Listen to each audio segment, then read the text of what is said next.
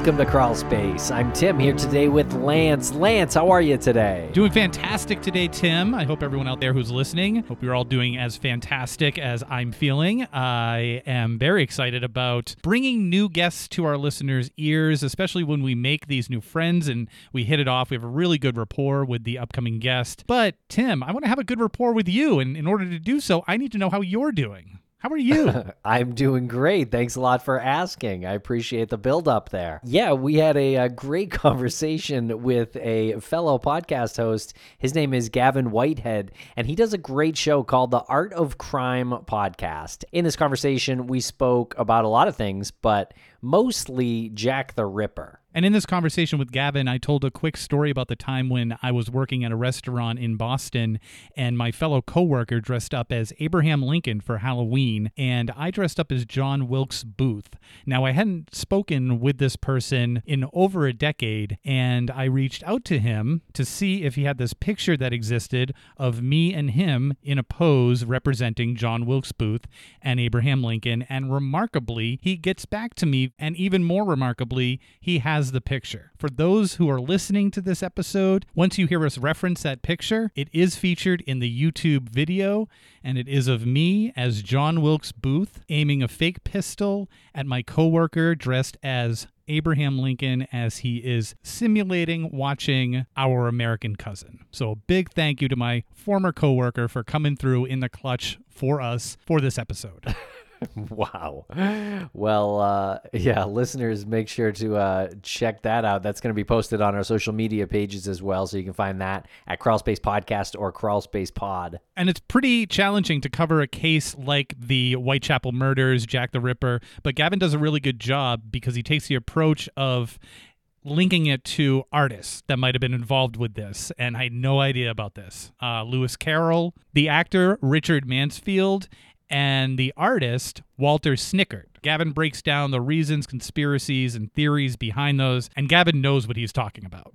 And if you think we know what we're talking about, check out our weekly bonus show. It's available at Crawlspace Premium, now available on Apple Podcasts. Sign up for $4.99 a month. You get ad free episodes, early releases, and that aforementioned weekly bonus show that everybody loves. And if you're not an Apple user, go to crawlspace.supportingcast.fm and sign up for the same product there. Thanks a lot for listening, everybody. We'll be right back with Gavin.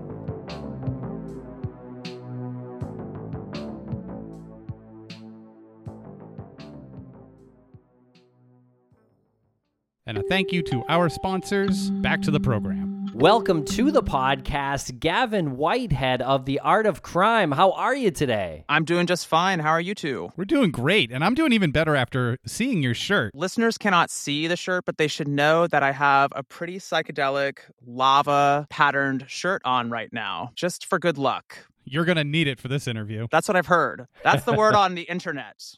People are like, don't go on crawl space. They'll tear you apart. Start with your shirt and we'll go from there. That's right. I thought you were complimenting my shirt, but now you're going to tell me how ugly it is. I love it. I wish I had the same shirt, but the inverse of colors. Oh, yeah, that would be awesome. I think we could be like a terrible duo if we had that shirt combination. I think we could fight crime. I don't know, maybe pass some legislation. I'm not sure what we would do, but we would work great together. We could fight the mastermind Massachusetts mangler that is Tim Pilleri. Yes. There's no messing with the the Massachusetts Mangler who just mangled that. Yeah. All right. Well, welcome to the show. You do a great podcast. Can you tell us about your podcast? Sure, I would love to. So, my podcast is called The Art of Crime. Uh, the tagline is that it's a history podcast about the unlikely collisions between true crime and the arts. I think of it as an educational podcast. It's meant to teach listeners about, yes, true crime, but society and culture as well. If you check it out, you should plan to learn a lot about historical crimes as well as artists and their art. And is this something that you've always been interested in, both in column A being the true crime category and art being the column B category? Yeah, good question. I've always had a casual interest in true crime. So, for example, I was really fascinated by the serial killer Jack the Ripper from an early age. We can talk about that later since I've covered the infamous Whitechapel murders on my show. And I have loved books like The Devil in the White City by Erik Larson, which y'all too, which y'all might have read. I would really compare my podcast to a book like that, or maybe The Suspicions of Mr. Whicher by Kate Summerscale, because there's a lot of true crime in those books, but there's also a lot about history and culture. So yes, I've had an interest in true crime for a while, but I really have a background in the arts. So, in a past life, I was a theater historian. That past life ended about a year ago, and I went into podcasting and started this show. I'm a musician. I play drums. I've acted. I have directed. I've translated plays. And as I just mentioned, I used to work as a theater historian. So, I have a background in theater and music. Yeah, I've always loved the arts. And this show became a way of merging the two. Yeah, tell us more about your past life as a theater historian. I'm I'm not exactly sure what that is. So I went to grad school for many many years, and when I was in grad school, I wrote a dissertation on horror theater in London from 1794 to 1931. So basically, I was looking at vampire and Frankenstein plays, which were all the rage in like the 1820s in London. I also looked at a lot of ghost scenes, which were hugely popular throughout the sort of long 19th century that I studied. Of course, I looked at the emergence of early Hollywood cinema as well. There's actually a true crime connection here. So, in my research project, I wrote an entire chapter about the popularity of true crime entertainment in like the 1820s, 30s, and 40s because it was enormously popular among Britons at the time and also enormously controversial among Britons at the time. And so, to give one example, we asked about theater history, you know, what a theater historian is. So I describe and interpret the theatrical past. So to give an example here, there was a really notorious play called The Gamblers, which was inspired by a crime committed in real life. A man named John Thurtell murdered in 1823, I believe. It's a brutal murder. They were riding out to the countryside in a horse-drawn carriage. John Thurtell shot William Weare, who leapt out of the carriage, and then John Thurtell gave chase and clubbed him to death with his pistol and then cut his throat. The public caught wind of it and it became this huge media sensation, partly because of the brutality of the murder, but also because the men involved in the murder were gamblers. So there was this kind of tie to the seedy underworld of London as well. So it, it sort of added to the sensationalism of the entire story. The public was obsessed with all of this, and theater managers wanted to capitalize on that. So some playwright who remains anonymous wrote a play inspired by this homicide, like literally two weeks after the crime had been committed. I mean, it was like that, just slap the play together. And they not only reenacted the crime almost exactly as it had happened on that trail to a cottage out in the countryside, but, and this is the real kicker, the theater manager. went to the trouble of procuring the actual carriage that John Thurtell and William Weare were in at the time of the murder. And they brought it on stage as part of the reenactment of the homicide. And some audience members applauded this, others found it absolutely loathsome and immoral, partly because John Thurtell, the murderer, had not yet gone to trial. This to critics seemed like a violation of due process. It seemed to critics like the theater managers and the playwright were assuming that John Thurtell was guilty of this crime before he had had his day in court. So it caused this huge firestorm in the media, and the, the theater had to shut the play down after just two nights in compliance with a court order because they were like, We're coming for you if you do not get this off the stage right now. And then, of course, after John Thurtell went to trial, he was obviously guilty and was found guilty boom, like that, they start staging the play again with similar gimmicks. That's an example of kind of true crime theater. So, part of what I did as a historian was to reconstruct the reenactment of that stage and also study the reception of this play as well as the crime. So, I'm trying to find out what people were saying and why they were responding to it the way they were. But I also wanted to study the afterlife of this production because people talked about it for decades afterwards. And they often pointed to it as like one of the most heinous offenses of 19th century playmaking. It, it just struck some critics as so immoral to reenact this cold blooded killing and profit on it, essentially, by selling tickets to playgoers. I thought you were just going to say John Wilkes Booth, and then we would move on. well, we could talk about John Wilkes Booth because, yeah, I'm going to cover him in the second season of my show. I'm really excited about those episodes. Okay, give us, yeah, give us a, a little John Wilkes Booth let's do it. Okay, so I think I forgot to mention when describing my show that it comes out in seasons and each season is structured around a different theme. So season one is titled The Unusual Suspects Artists Accused of Being Jack the Ripper. Season two is called Assassins. It explores artists who have committed, attempted, or at least been implicated in assassinations. So, John Wilkes Booth, of course, is the big name of the second season. The season wraps up with a two part series on John Wilkes Booth. So, I studied theater history and I was surprised actually by how little I knew about John Wilkes Booth as an actor. Here's an interesting fact for you John Wilkes Booth, as most people know, was an actor. He also happened to shoot Abraham Lincoln at a theater, Ford's in Washington, D.C., while he was watching a play, Our American Cousin, by Tom Taylor. Oh, whoa, whoa, no spoilers. Uh, it ha- yeah, yeah. Nobody's going to listen to the episodes now. It doesn't have a happy ending. But anyway, so, what I did not realize about John Wilkes Booth is that he belonged to the most famous theatrical dynasty in the country at the time. His father Junius Brutus Booth was the single most famous Shakespearean at one point in time on the American stage. He was like I don't know, the Meryl Streep of the early 19th century. Like everybody knew he was the best. You could not outdo Junius Brutus Booth. I'm sorry, and what's his name? Can you say his name again? I That's can. an incredible name. It is a great name, right? I mean, you have to like back up a name like that with serious talent. You, you kind of have to earn it. But it was Junius Brutus Booth. Wow. Yeah. And of course, Brutus is one of the assassins of Julius Caesar. So there's, you know, a kind of tie to a historical assass- assassination embedded within the name of John Wilkes Booth's father, uh, which is intriguing. But anyway, Junius Brutus Booth fathered three sons who went into theater as well. They were Junius Brutus Jr., Edwin Booth, and John Wilkes Booth. So we're, we're dealing with like a theatrical dynasty here. It's just amazing because basically before 1865, the name of Booth belonged to some of the most famous performers in the entire country.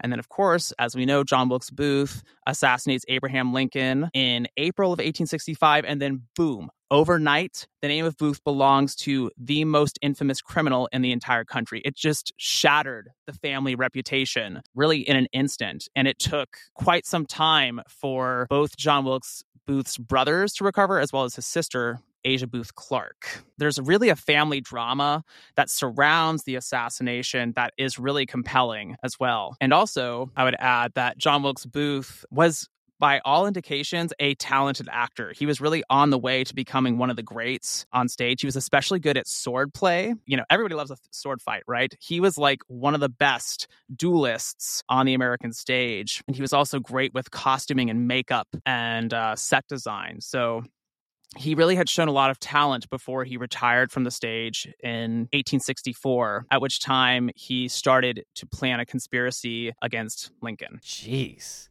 Yeah. Wow, that's interesting stuff, though. I had no idea that he was uh, such a good actor. No, there's a lot to the story. Like I said, I kind of studied this period and I had so much to learn about it as I was putting together the episodes. Do you ever get surprised because you have this education in theater history when you're looking at situations like this where you thought, well, I didn't think that this would be as intricate as it is? Oh, absolutely. I was aware of Edwin Booth, John Wilkes Booth's brother, because he really went on to achieve superstardom even after the assassination of Abraham Lincoln, although, you know, his family ties to the assassin always haunted him on stage. And you know he became one of the most significant actors of the 19th century. But i did not realize how famous john wilkes booth's father was. I didn't know that john wilkes booth was a talented actor. He played a variety of parts, but he was really well known for one of Shakespeare's most famous roles, Richard III. Richard III was a medieval king who was just deliciously nasty. I mean, the, he's like one of the great villains in Shakespeare's plays. In the 19th century, he was considered one of the great roles up there with Hamlet and Macbeth and Romeo and Othello. I think he's maybe lesser known today than he was back then. But anyway, he was a really important role. And John Wilkes Booth was considered like the Richard III on the American stage at the height of his acting career. So I had no idea about that going into this research. So yeah, it is. It's always a pleasure to be surprised by how little I know about anything.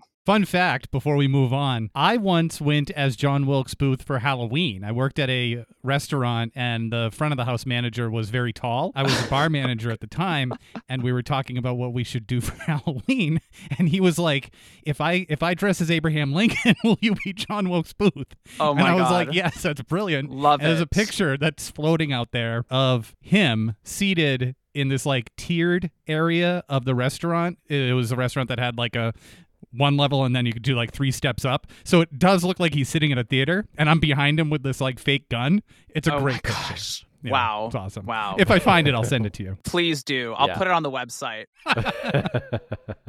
well, Gavin, I would love to talk about your season one, which talks a bit about Jack the Ripper and the Whitechapel murders and looks at potential suspects. Can you tell us a little bit about the Whitechapel murders? Sure. Jack the Ripper murdered at least five women in the poverty stricken district of Whitechapel, East London, in 1888. These five women's names are Polly Nichols, Annie Chapman, Elizabeth Stride, Catherine Eddowes, and Mary Jane Kelly. Collectively, they're known as the quote unquote canonical five Ripper victims. They're called the canonical victims because earlier and later homicides have been attributed to Jack the Ripper, but those have been disputed. Most researchers today agree that the quote unquote canonical victims died at the hands of this murderer. The crimes were absolutely horrendous. He slashed the throat of each victim. In four out of five cases, he mutilated the victim's body, disemboweling them and at times removing internal organs and perhaps taking those organs with him as he fled the crime scene. The Whitechapel murders caused this gigantic media sensation, partly because the murders were just so brutal and so horrendous, but also because they took place in Whitechapel. What happened was that as policemen and journalists investigated the victims' activities leading up to their deaths, they began to understand more about the conditions that the poor of London live in on a daily basis. I mean, these women came from a poverty that almost defies description. It's certainly beyond anything I personally can imagine. It was just a hand to mouth existence. You know, they would wake up every morning not always knowing where they would sleep that night. So sometimes they were out on the streets. All five of the canonical victims had serious problems with alcoholism because that was part of how working class men and women sort of coped with the harsh realities of life at that time. So, anyway, the poverty that hung over all these murders sort of increased the media attention. And then, of course, things got even crazier when supposedly the murderer started mailing in letters to the police, taunting them and sort of gloating about how brilliant and nasty he was. The first letter is called the Dear Boss letter, and the quote unquote trade name Jack the Ripper originates in this letter. This arrives at the police about midway through the crime spree. It was publicized, and then suddenly a bunch of other people were writing into the police claiming to be Jack the Ripper. This body of text is called the Ripper Correspondence. There's a lot of disagreement among researchers today as to how much of it is genuine, if any of it is genuine. The Ripper correspondence certainly intensified media frenzy at the time, but just to be clear, there's a lot of doubt as to whether any of these letters and packages came from the actual murder. So that should suffice as a sort of background, as a kind of overview of the Whitechapel murders. The murders were never solved. The killer is known as Jack the Ripper because no one knows who committed these crimes. After the fifth quote unquote canonical murder, they just came to a stop and nobody really knows why. The Whitechapel murders are sort of like the ultimate true crime mystery, and they have just generated pages and pages and pages and pages of information. I am always impressed with people who have the knowledge like you do to back up that question. You know, can you tell us a little bit about Jack the Ripper? Because it's such a huge true crime story. Right. You just explained this, and there were so many times when I was like, I didn't know that. Oh, I didn't know that. I had no idea about that. I think it's daunting for me personally to, to dig into it any deeper than just the surface level stuff. So, do you find it to be the case when you take on a very extravagant true crime story? Yes, absolutely. It's part of why making this first season was so challenging. It was certainly daunting when I undertook this project because I sort of knew the basics about Jack the Ripper, but I had never done a deep dive until I put together this podcast. I tell you, virtually no one agrees on anything in these cases. It is so tricky. Every time you make a claim or just think that you're stating a fact about the Whitechapel murders, you have to check it against multiple sources to make sure that you're being accurate. That was a major challenge throughout the season. I imagine this is just so much information. Your scripts, which you, you know your your transcripts are, are there on the website, and they're uh, very dense and uh, informative. But specifically, you were you have been focusing on artists who were suspected or potentially suspected as being Jack the Ripper uh, himself. Yeah, the season is titled The Unusual Suspects Artists Accused of Being Jack the Ripper, and it, it, profiles a total of six artists who have been named as suspects over the years. So, what gave you that idea to focus specifically on artists as potential suspects? Well, I had the idea for this podcast. I knew I wanted to write about the quote unquote unlikely collisions between true crime and the arts. And I was sort of casting about for ideas for my first season. I happened to know that somewhere along the way, someone named Lewis Carroll, author of Alice in Wonderland, as a suspect in the Whitechapel murders. And I didn't know anything about the theory beyond the fact that it's often held up as like, you know, the silliest Ripper theory ever put forward. But I happen to know about it. I also happen to know from my research as a theater historian that the American actor Richard Mansfield, who originated the dual role of Dr. Jekyll and Mr. Hyde and was playing it in London at the time of the killing spree, was also named as a suspect in the Whitechapel murders in 1888. So I knew about these two unusual suspects, and I just asked myself, I wonder if there are any more out there. And I just sat down at the computer, and lo and behold, I found four more, and I could have included more in the season than I did. I decided just to stick with six because it was the first season and already an enormous undertaking for a podcasting novice such as myself. And we'll be right back after a quick word from our sponsors. Thanks to our sponsors, and now we're back to the program.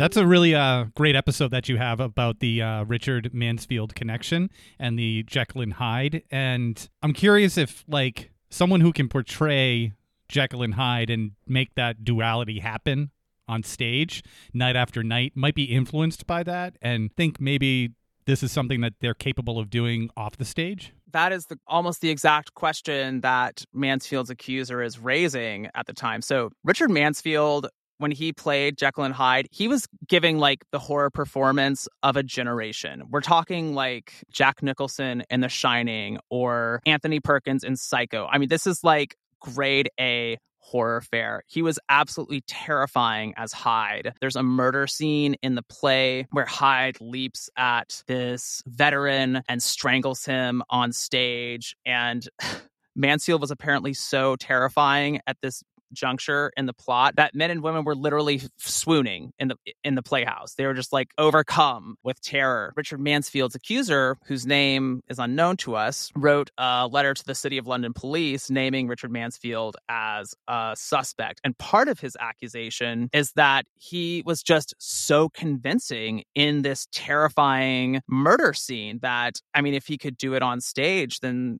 he must be able to carry it out in real life. He must be capable of that kind of violence in reality. This thinking doesn't bear a ton of scrutiny because Anthony Hopkins, who played Hannibal Lecter, like as far as we know, has never cannibalized anybody, right? You can play a villain on the stage or the screen without being a monster in real life. But yeah, I mean this this kind of thinking was definitely part of the accusation. I mean, he was uh, Mansfield was just so convincing in this role. As someone who studied acting, I almost take offense to this, you know, because he's so good. If he's so good, like and he's blowing people's minds that you must think you know, he's got to be a real murderer if he's That's that right. convincing. Like, this is what you get for being good at your job. You're accused of serial murder.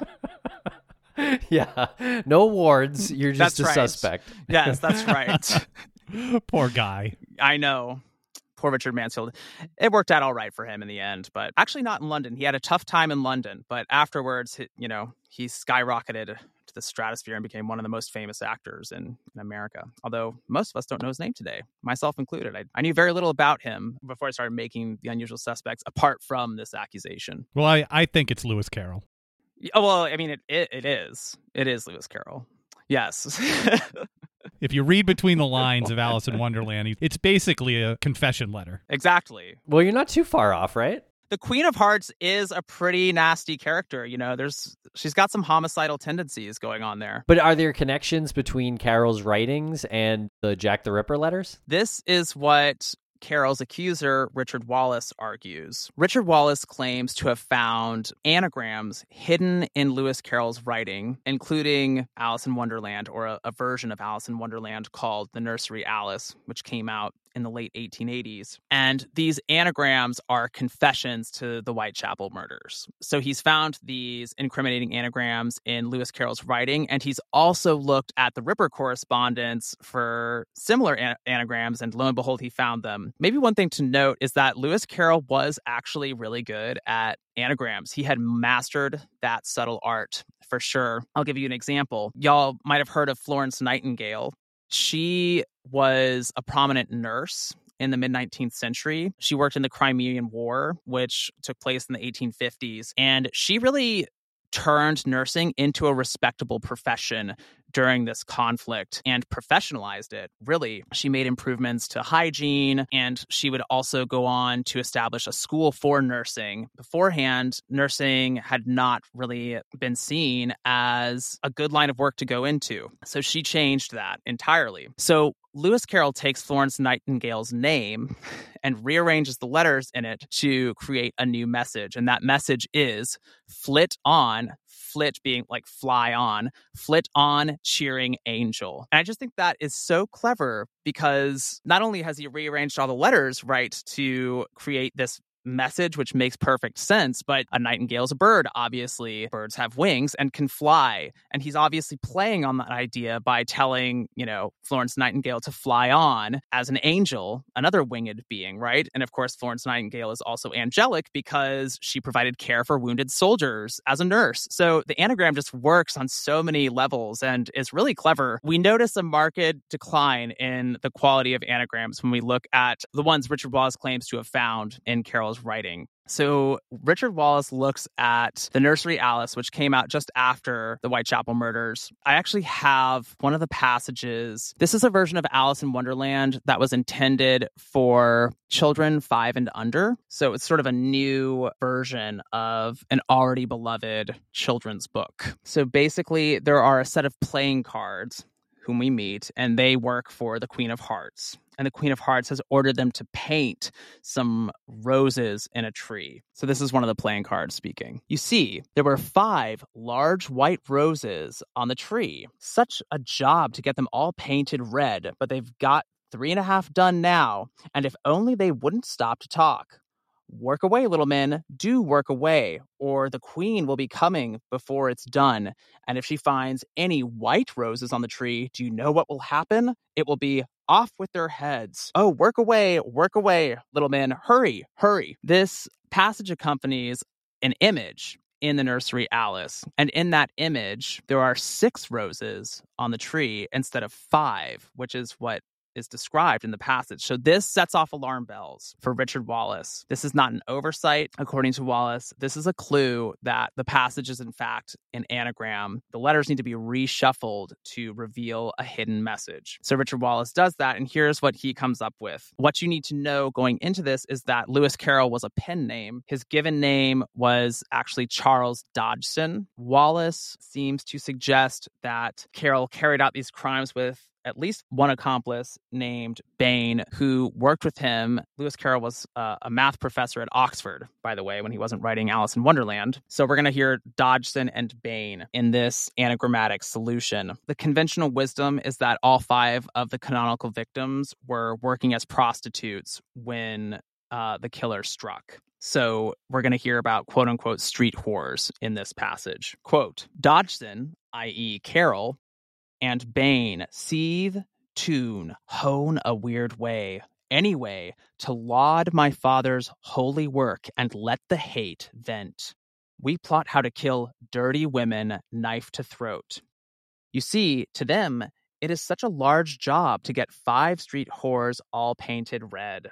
If I find one street whore, you know what will happen. She'll be off with her head, work away, hurry, hurry, or the queen's little men will be coming before he's done unquote. That comes from Lighthearted Friend by Richard Wallace. That is an anagram that Wallace claims to have discovered in the nursery Alice. Do you know how long that must have taken him? He must have had a lot of time on his hands. It's true. Because he didn't nail that the first time. You know, he's going through like thousands of right. combinations of That's letters right. and I'm sure we're looking at draft number like 15. Yeah. So what do you make of that? I, I- I mean, I'm not sure how I feel about it. It seems like obviously challenging to make an accurate anagram, but do you think Carroll really intended uh, to put, you know, a, a code in there? No, I definitely am unconvinced.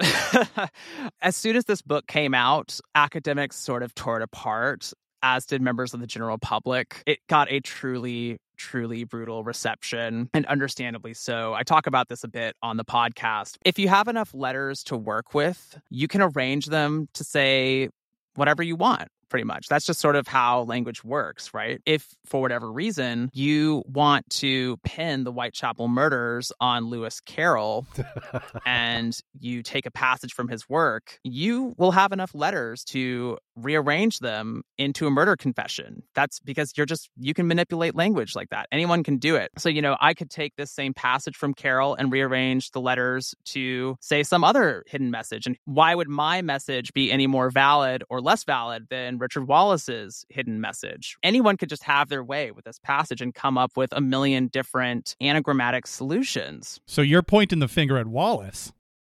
Well, I have not personally, but others have. So this is part of this brutal takedown that I was talking about.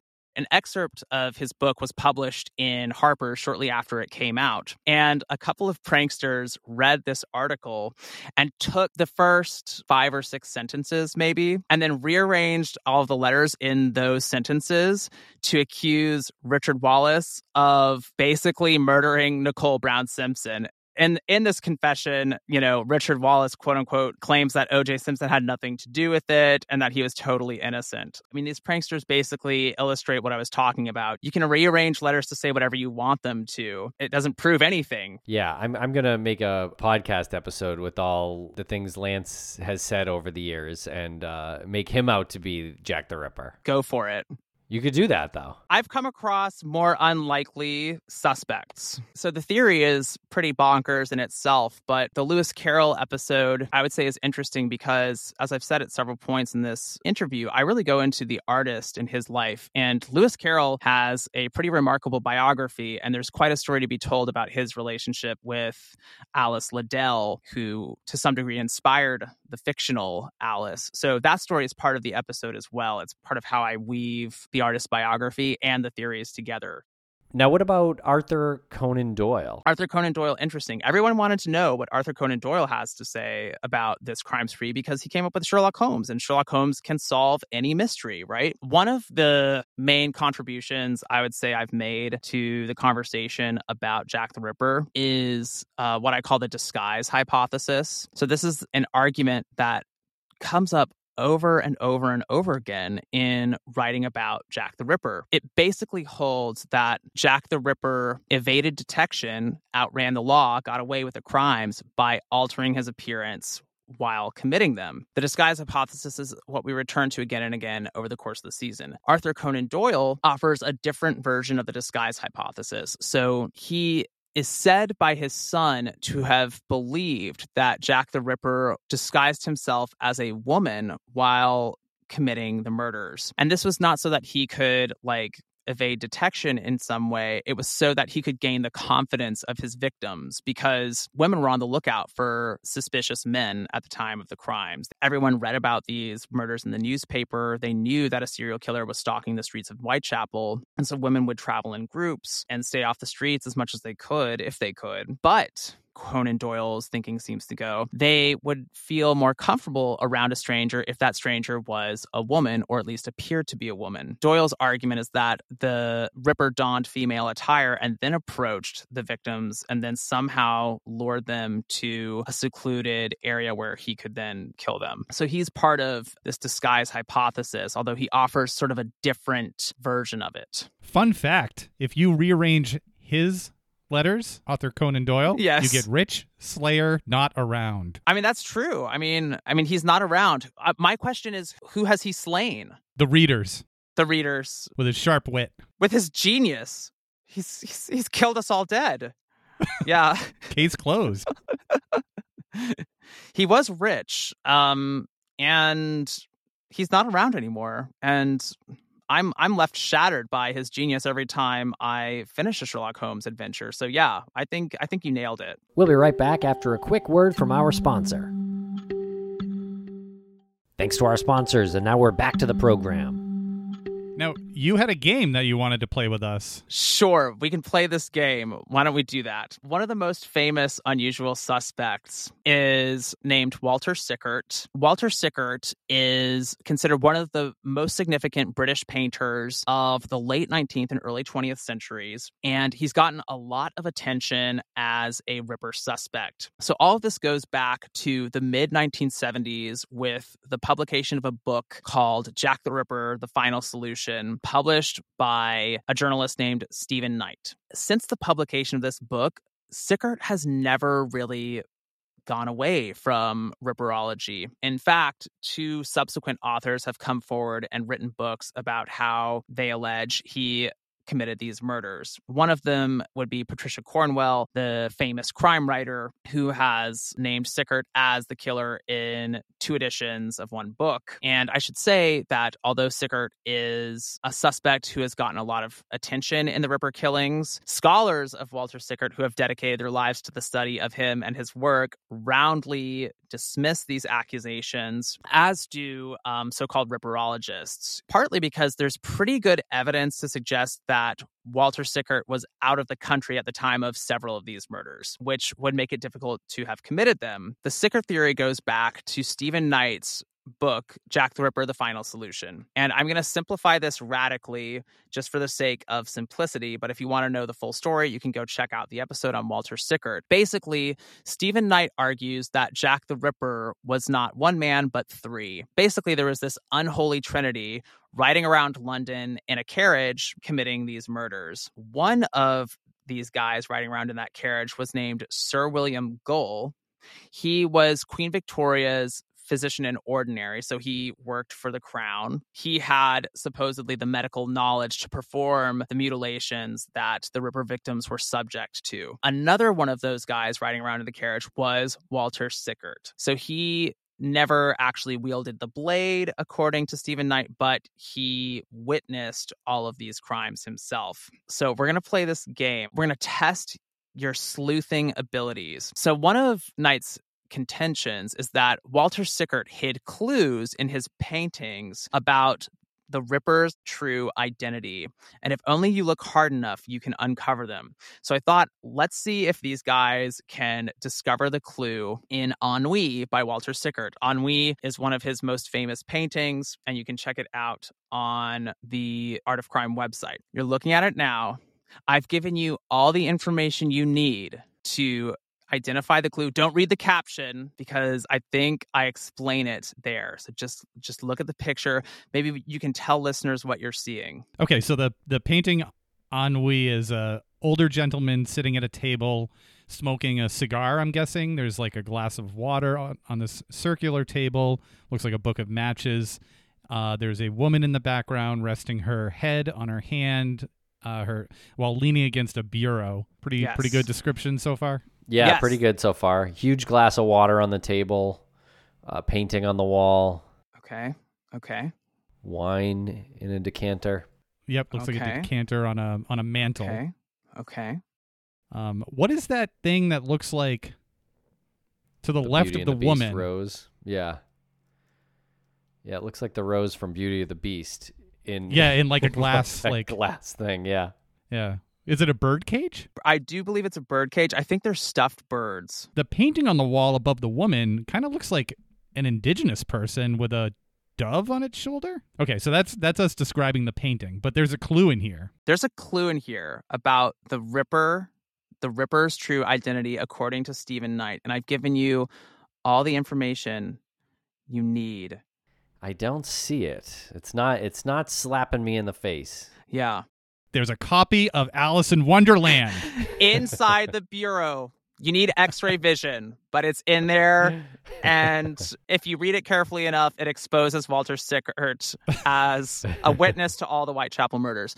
Um, no, I, this is cruel. This I'm just being cruel because this is impossible. It's impo- I've given you an impossible task, and thank you for being such good sports. So before I crack the code for you, why don't I tell you a little bit about the historical significance of this painting. So it's one of Sickert's most famous. Before he painted this, he had done a series of other images, all of which had one man and one woman, one of them seated and the other one standing. And he was creating a set of compositional guidelines for himself. And what he wanted to do was convey a sense of extreme psychological tension between these figures based entirely on their placement within the painting, right? Because all we have to go on is the visual, right? And you can tell by looking at this couple that they don't look super thrilled about their lives. In fact, that the painting is titled Ennui. So, yeah, they're not looking super happy. This is what Sickert experts have to say about ennui. But what does Stephen Knight have to say about ennui? Well, according to Stephen Knight, the man and woman are completely inconsequential. They're misdirect. They're completely unimportant. What matters to Stephen Knight is the picture within the picture. So you mentioned in the background, there's a picture of a woman with a bird on her shoulder. That woman is supposedly Queen Victoria, and that bird, according to Stephen Knight, is supposedly a gull, as in Sir William Gull Queen Victoria's physician who committed the murders in that carriage as he and two other guys were racing around London, getting up to no good. So yeah, there you have it. That goal refers to Sir William Gull. If you'd given me 30 more seconds, I would have I know. you would have gotten there. It's But yeah, that's Stephen Knight's. It's very Da Vinci Code, right? I mean, this mm, this yeah. this idea yeah. that if you just study the paintings hard enough, you can discern the all important clue. Everything about Jack the Ripper the Final Solution has been dismissed, if not debunked entirely. The source for the story came forward and called it a fib after the book's publication. I, am not offended as I was with uh, with the actor, but I just feel like if you look at any kind of art long enough, you can see whatever the hell you want, and that is kind of the point of art, isn't it? Yeah, it is. It's subjective, right? I am offended. Why are you so offended? As a podcaster, I need answers. You need answers.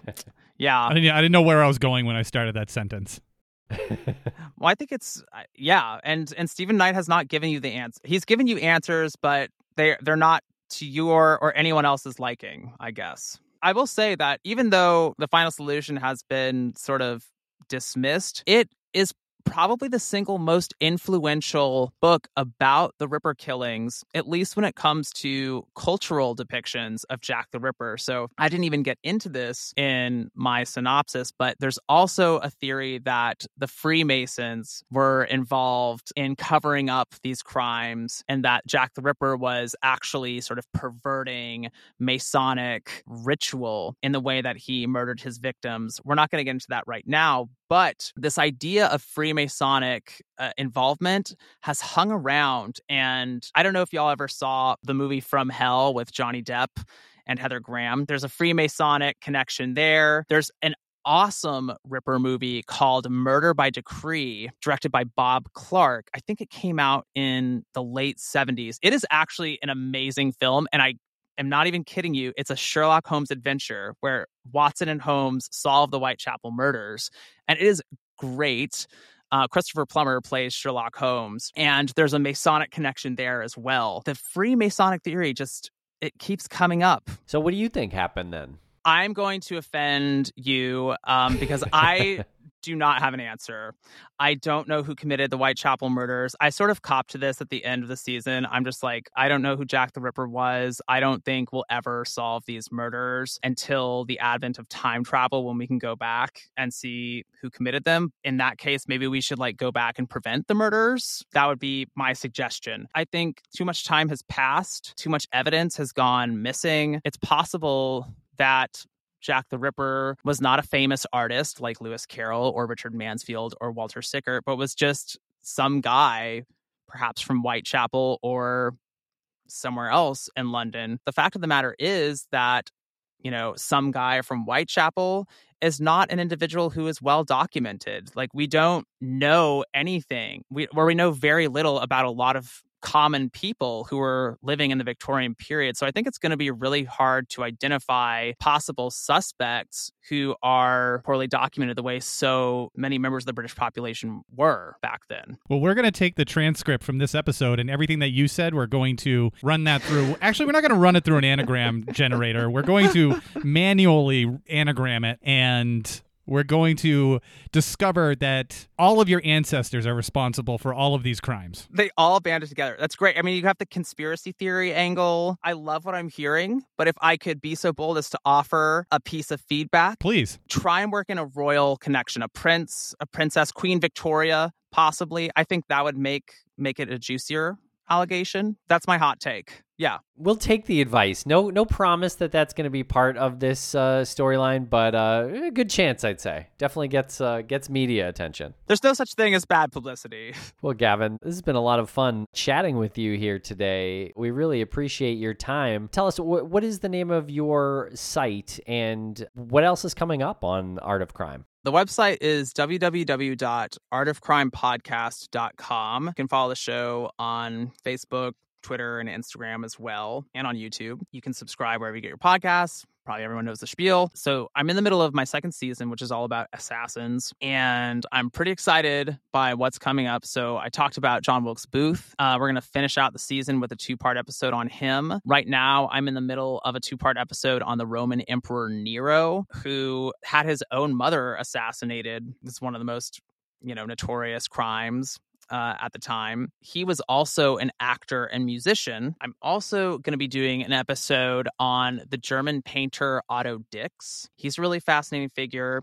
Uh, he served in World War One and painted just really unflinching, raw depictions of the brutality of warfare. That's part of what made him famous in the 1920s in Germany. Eventually, he ran afoul of the Nazis and sort of got blacklisted as an artist. The reason I talk about him on the podcast is because he got swept up in an investigation into an attempt on Hitler's life. This is a crazy story, and I don't want to give everything away, but it involves a carpenter named Georg Elser who built a bomb with the intention of killing Hitler in 1939, and he came within whiskers of pulling it off. And I tell you, it is one of the wildest stories I've come across thus far. So that's just a sampling of what uh, lies in store for the show. Thank you so much for having me on. It's been a pleasure.